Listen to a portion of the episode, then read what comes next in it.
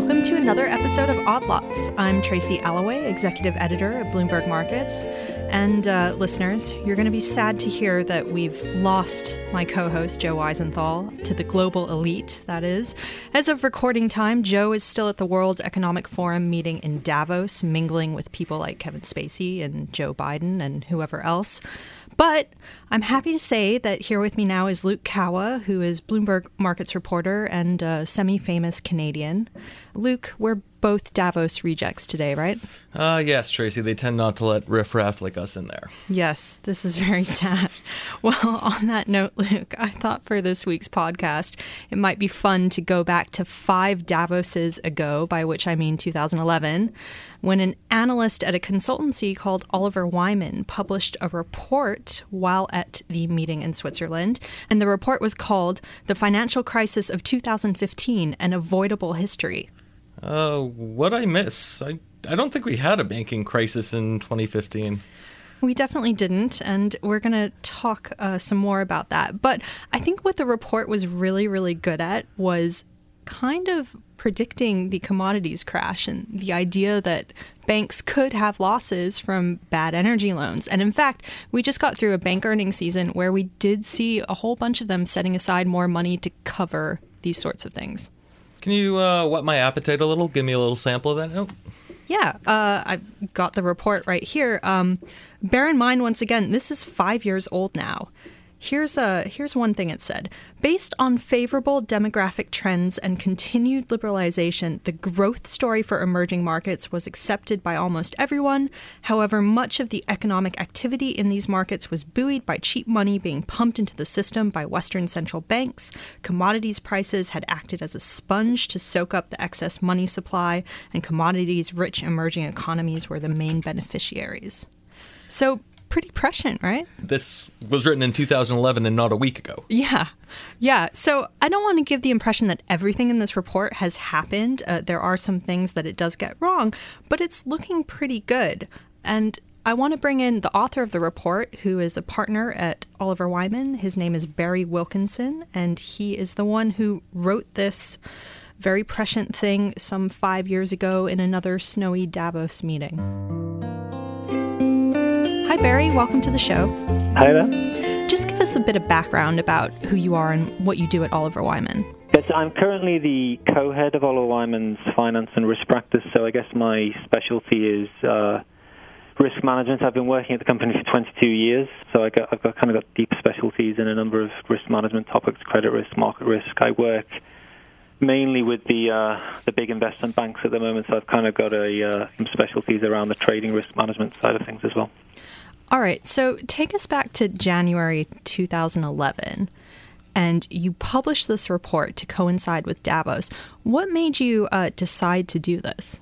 Yeah, well, I think, I guess the main purpose of the report was to encourage banks to focus more on stress testing, and I think we've, you know, we've seen since then, um, you know, a large wave of work around, you know, CCAR, EBA, ECB type stress testing. Um, I actually have a background in, you know, go back to my university days. I used to, you know, be sitting in the lab, building bridges, um, testing, you know, stress testing, heavy load, lateral wind, you know, trying to twist twist the bridge, and it basically boiled down to, you know, could the could the bridge with, withstand, you know, a certain level of stress? That was kind of what, what the, the whole uh, point of the exercise was. And was there any special reason why you chose to release it at Davos? Yeah, well, I mean, I guess um, we, we, we write these annual reports. You may have seen we just released an, another report more around the fintech one uh, this year. I think it was a, you know, we were in the post-crisis environment. The feeling I had at the time was, you know, there were still lessons to be learned from the from the previous crisis, and you know, my, my sentiment was, you know, I, you know, being in risk management for such a long period, I'd seen lots of crises come and go and my worry was that we were very quickly going to lose the lessons learned from the previous crisis. And I wanted to really get out there this idea that you know, we should constantly be thinking ahead. It's not about thinking about chances of there being another crisis. Actually, there will be another crisis, you know, in the next three or four or five years. And therefore, we should move to a mode of, you know, banning and quantifying, quantifying the impact of, of potential crises. Can you take us back to 2011 and, for the uninitiated, just you know, explain the basic thrust of your thesis? Yeah, so I mean, I, I guess I was trying to get across the idea of um, you know, so moving more towards you know stress testing as a risk management philosophy, and then I, I, I, used a particular scenario as a way of bringing the whole topic to life. So I thought if I just you know focused on the mechanics of stress testing, it would have been quite a dry read. So I I wrote a virtual history, which was basically laying out a scenario, taking us from 2011 to 2015, where I was talking about you know the commodity price price bubble um, getting uh, you know further inflated by loose monetary policy coming from you know um, the, the Western central banks um, you know, the emerging markets uh, countries, particularly the commodities producers, feeling the, the benefits of that, and then at some point, you know, people realizing that the narrative around you know China growing growing forever, uh, you know, as China slowed, we'd see the whole bubble burst, and the, I guess the timing turned out to be quite um, timely in terms of last year. That really started to, to happen. Well, so I want to set the scene a little bit. So this is early 2011. We're two years out of the financial crisis. Markets have gone up. Uh, people are feeling pretty good. You have all these politicians, executives, bankers partying at Davos, and you're sat in a hotel room predicting another financial crisis. What was the response? Yeah, I mean, I, I wasn't the most popular person at the time with, with everybody. I, actually, I mean, I'd say there were two camps. So I could give you two extreme examples. So um, in one example, I had a risk manager in, in a bank, you know, coming with, with her report and saying, you know, ask me to autograph it. So I think amongst the risk management community, there was a feeling that I was kind of standing up for their, um, you know, their need to kind of point out potential risks, etc. At the other end of the spectrum, I, I hear in, um, you know, amongst commodity traders, people were, were talking about, you know, uh, that bloody Wilkinson report. So I think you, you know that that kind of naturally shows the tension you have in a bank that the risk managers are really focusing more on protecting downside risks, worrying about the interests of depositors, of you know debt holders, whereas the the front office are more aligned with the kind of shareholder interest and thinking more about upside potential. I think that's a natural tension, which is good. I just think the problem is sometimes it gets out of balance. It can actually get out of balance in either direction. You know, I guess pre-crisis it was out of balance in the direction of you know short-term upside post crisis, you might argue sometimes that you know the regulators are pulling it too far in the other direction. But um, you know that that's I think that's a natural tension that needs to be um, you know explored. Well, let's talk about commodities for a second because, um, as you've mentioned already, this is kind of um, a centerpiece of your report. And back in 2011, the commodity space was booming. I mean, I, I, think we forget that now, but it was just um, yeah. going sort of gangbusters. Why did you decide to focus on the risks in the commodity space? Well, I think that's the whole point. It, you know, whenever you're looking at the next crisis, you should be looking at the current bubble. And you know, any time asset prices are rising at you know 100% per annum, or you know, I think oil prices rose something like 800% between you know their low of 17 up to 120 dollars a barrel, barrel or whatever. So you know, when you start seeing that kind of asset price appreciation, you know, there, there may well be speculation underlying it, but there's normally an asset financing bubble behind it, and you know, anything, any kind of financing supporting the assumption of ever increasing prices is always, you know, a recipe for uh, for debt problems later. So, so that was the, you know, if I was looking at potential issues now, I'd be looking at you know London property, which is also seeing you know lots of rapid increases. So. Hmm predicting the next crisis, it's really looking at where people are making a lot of money now. Really, it's obviously a very contrarian perspective, but it's there's no. I think the the idea of you know there'd be no point focusing on the subprime market now, as you're you know just because that was the previous crisis, you'd always be looking at the next the next bubble. So we we brought up the big thing that you really nailed in this report. That's the the commodities downturn and that that whole bust. So, but give the opportunity to critique yourself a little. What do you think you missed, or what hasn't really played out the way you expected it to? Yeah, so that, that's right. So I think we've got to the stage now where the you know China has slowed. There is a talk of a crisis centered around you know the mining companies, commodities producing nations, as we said in the, the. What, what, what we haven't seen yet is a full blown debt crisis, and I, you know I don't think we can call it a financial crisis, which was the term we used in the report, until we see a um, you know a, um, debt coming into the equation. We've seen equity market corrections, we've seen commodity prices corrections, but we haven't seen massive um, debt restructuring or or bad loans. Um, so, so from my from my view, I, I think it's only a matter of time before that happens. You know, I think it, it's already coming to light that there was a fair amount of financing, you know, behind that. And the next next step for me, I think, is is to take it from the macro level of you know Brazil, Russia, and you know the commodities producing countries having problems to the micro level of well, which countries, companies, and you know and are most vulnerable, and you know which banks are ultimately holding. Um, or which banks are exposed to those threats, and you know if there is any toxic um, lending out there, who's holding it, and are they well capitalized? And I, I think that's um, that really calls to you know coming back full circle to us recommending more stress testing. I think the U.S. and European systems have now adopted stress testing as a kind of institutional thing that they run every year. I think the emerging markets um, regulators, you know, having had a less severe crisis this time around, haven't really pushed through the same measures. So I, I think you know I, I would be calling now for you know the emerging markets regulators to start taking a look at their individual banking systems and you know and looking at individual institutions and running running stress tests along the lines of you know further deterioration.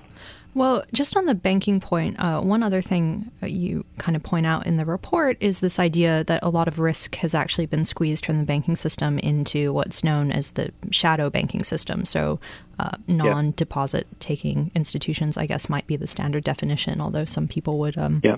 disagree with me. Uh, can you talk a little bit about that thesis? Yeah, so I, I think that you know, I think broadly that hypothesis is played out. I think it's quite difficult to back back test, you know, some of the you know the specific things we said because you know by, by, its very nature, it's kind of lurking in the shadows. And as we saw with um, you know the previous round of shadow banking, all these kind of SIV-like vehicles that mm-hmm. were hidden off balance sheets. Not a lot of people know about these things until you know the crisis hits, and then suddenly you know a bank has to reconsolidate this you know off balance sheet activity. So there may well be a new phase of that where it could be the Chinese banks this time having to reconsolidate, you know, all of these trusts back onto their balance sheet to, you know, to save face or whatever. But um, yeah, I, I, it's very difficult to say where where all that stuff is, is, is currently lurking. But it's pretty clear, you know, the banks have definitely um, been feeling the squeeze. So you know, a lot of the big banks have gone from having a you know a two or three trillion dollar balance sheet down to now you know one and a half trillion dollars and at the same time, you know, if you look at it's, it's difficult to put numbers around it, but any any report you look at, that you tend to see, you know, kind of growing um, shadow banking liabilities um, at the same time. So, I suspect um, there's there's quite a lot out there. So it's five years after you published this report. Have you been back to Davos since then? Uh, I, I, haven't. I mean, we, we go there every year. It's usually the um, you know, the author of, of that year's report who um, who goes and attends alongside you know a couple of our um, you know more senior guys. So um, it's, uh, it's I, I, haven't been back. I, I mean, I, I, have been thinking of doing a kind of um, you know a, a victory lap, a, a new report. Of, yeah, I could do, but um, no, just more of a um, you know you know what you know, maybe next year some more more forward looking views on on risk management and finance and all that kind of stuff. So, what are you looking at right now? What's next on the horizon? Yeah, well, I, actually, as I said, I think you know, looking back um, on prior on the previous crisis is often not the way to think. So, if, I'm, if I was looking at the financial service industry now, what we've been focusing on this in this new report is really the disruptive forces. So, you know, rather than it being a crisis that hits the banking system next time, maybe it's the you know somebody coming in and completely disrupting the cost you know the cost structures of the banking system and that could be equally, you know, equally deadly for some of the banks if they if they're not able to adapt. I think some of the things we mentioned in this year's report is more around, um, you know, it's actually the, the regulators are are actually helping the banks to create, you know, barrier to, barriers of entry for for new players, and, and if those barriers to entry were not there, you know, uh, finance is the ultimate commodity in many ways. So you know, it, could, it would ultimately just be about who's got the best technology and the best cost uh, cost structure to deliver that commodity. Um, but at the moment, having access to the central bank, having access to you know, deposit insurance just gives um, you know banks a, massive um, a massive advantage that they will, I think, will preserve their position for, for quite a while. Um, but I think at some point, you know, we've seen the payments part of things getting picked off. I think at some point, different parts of the value chain will start to get eroded by these new players. I think that's a big threat for the banks. Yeah, on that note, I mean, I have to say we have seen uh, at least one disruptive uh, fintech player, uh, Lending Club, ask for access to central bank facilities, which would is pretty yeah. amazing and would potentially put them on a more even footing with uh, banking yeah. competitors. Exactly. I mean, I, I mean, one way, one direction you can take it is in the direction of. Um, I think the most difficult bit to disrupt is the, the, is the maturity transformation side of things. So, in order to play the maturity transformation trick, when you get the run on your liabilities because you're playing the maturity transformation trick, you know, if you can turn to the central bank access, you, you obviously can then weather a few a few cycles, and if you don't have access, you can't. So, uh, you know, we've been thinking about whether you could, you know, the central bank could set up some kind of utility which kind of centralizes the maturity transformation aspect of things, and then allows people to tap into, you know, long-term sources of funding, and then, you know, lending then just becomes a commodity, and similarly, you know, investing in short-term liabilities is, is, is another commodity. So you'd have kind of the money market funds type, you know, part of the value chain. You'd have the the pure lender, and then you'd have this money money market, uh, sorry, money transformation utility sitting in the center. Sorry, maturity transformation comes back on the central bank anyway. You know, during the crisis, then maybe they should be managing it in the first place. So it's just a, it's kind of a you know uh, utopian um, thought at this point, but uh, I think that that's where you'd need to get to if you really want to open up competition across you know the you know the, the, the core products of banking. And to go back to 2011, one of the lines from your report that really stood out to me was you know, the market was once again rewarding the riskiest strategies in reference to uh, to investors' treatment of banks in the around the 2011 yeah. period. And I, I, wanted to know the the market seem doesn't seem to be rewarding much right now. What are the risky strategies yeah. out, right, out there right now that you think the market's rewarding that it might not be? Well, it's it's a lot more complicated now, isn't it? I think in the days where you know you could basically create shareholder value just by increasing leverage in your bank. Um, you know, increasing leverage just multiplies your return on assets by your leverage and creates return on equity. And then it was it was and actually and also that leverage also gives makes it look like you're growing as well. So you you get all these massive PE uh, multiples. In today's context, you have you know regulators looking at you thinking that you're too leveraged and then suddenly forcing you to raise capital, which you know, is never great for share prices. So it's it's a, a lot more complicated. Um, I guess the you know the most successful strategies, which I wouldn't necessarily condone, would be the ones where you can basically take on more risk and more leverage, and then you know, but you know, outside of the uh, the purview of the regulators who are you know, coming in and trying to clamp down on it. So you know, I, I guess the risky strategies that might be successful in the short term might be the ones that are linked to the kind of the shadow banking activities where you can actually take, you know, take risk off off outside the uh, the radar of, of the regulators. But you know, again, that that's a very short-termist approach which will unravel at some point. So, um, yeah, I mean, I, I think I think in general for banks, it's all about it's all about costs at this point. I think the you know risk is generally a commodity. You know, you generally get paid for the the risks, the risk that the more risk you take, the more return you get. It's a pretty old uh, cliche, but the I think banks really need to differentiate themselves on cost at this point. I think the trying to get back to the old days of 50 to 1 leverage just isn't going to happen. So that's not going to be the, the way of boosting return on equity going forward. It's got to be you know a leaner operation. All right, Barrie. Uh, last question: Are you um, when you go back and look at this report, which you know does seem fairly prescient five years later? Are you proud of what you've done? Are you happy, or do you feel frustration that some of these eventualities are actually playing out in the market, even though there were warnings about them? How do you actually feel about it now? Yeah, well, our um, I think the last line in the report was that the you know the, this the crises are not avoidable. We, call it an avoidable history, but the reality is crises are not avoidable. You, you, you basically will get you know a business cycle continuing forever, and we'll we'll see financial crisis every you know five or ten years. I think what we what I would be proud of would be if I'd helped any you know any banks um, avoid being the victims of the of the crisis, or whether we'd helped you know regulators better prepare for the crisis this time around, and you know we, we will see the results of that you know this time as effectively what we're now seeing is a real stress test where there's an emerging markets crisis, and we're seeing uh, we will see you know who withstands that well and I guess the regulators that have helped their banks prepare well and recapitalize, we'll see that those banks weather the storm quite well, and the ones that haven't, um, you know, may may see some problems. So, and, you know, as, I was mentioned, I think you know it wasn't popular with the uh, the commodities traders, and I think a lot of banks withdrew quite heavily out of commodities over the last few years, you know, prior to the product, commodity crisis. So. Mm-hmm hopefully there have been some aspects of us helping, you know, banks um, avoid some of the losses that, that, that would, would otherwise be happening now. So, yeah, I guess I'm I'm happy with um, with the results, but we, you know, as I said, we haven't we haven't seen this play out yet. So it'll be interesting to see uh, who the winners and losers are in the actual the actual crisis that happens now. All right. On that cheerful note, uh, Barrie, thank you so much. Thanks, guys.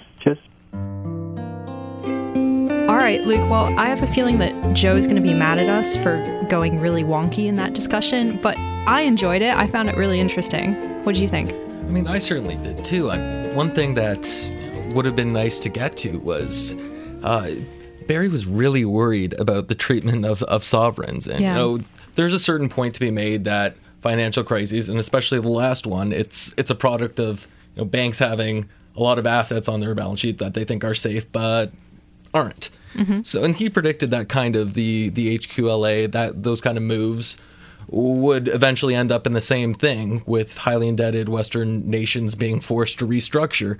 And right now, the market's saying that that's just not the case. The market Yeah. is very willing to lend forever to you know anyone with a printing press and even European nations that don't have them. Right. So instead of seeing a sovereign debt crisis, if anything, we've seen almost the opposite, especially as markets have sold off recently. Exactly.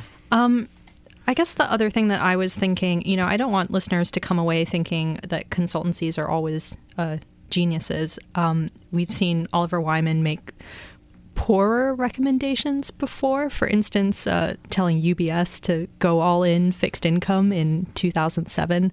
That wasn't such a great recommendation.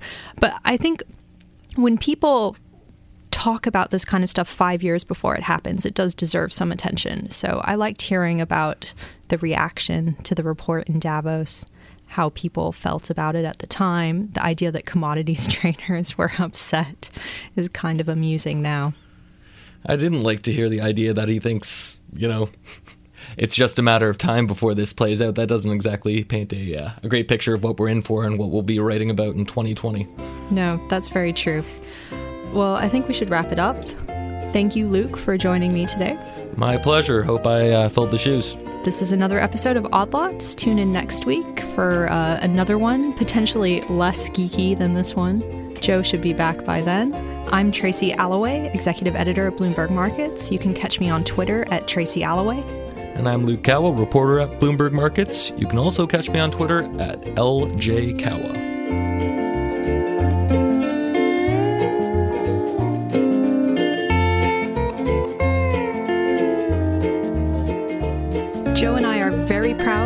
Podcast, Odd Lots, but we are also very proud of Bloomberg's other growing suite of original podcasts, all designed to help you navigate the complexities of business, financial markets, and the global economy. So, in addition to our own podcast, please don't miss Benchmark with Dan Moss, Tori Stilwell, and Aki Ito, an informative, jargon free look at the inner workings of the global economy. Then there's Deal of the Week with our M&A reporter Alex Sherman, which is a breakdown of the biggest M&A deals and gives you an inside peek at corporate boardrooms. All three shows are available on iTunes, SoundCloud, Pocket Cast for Android, Bloomberg.com, and of course, the Bloomberg Terminal.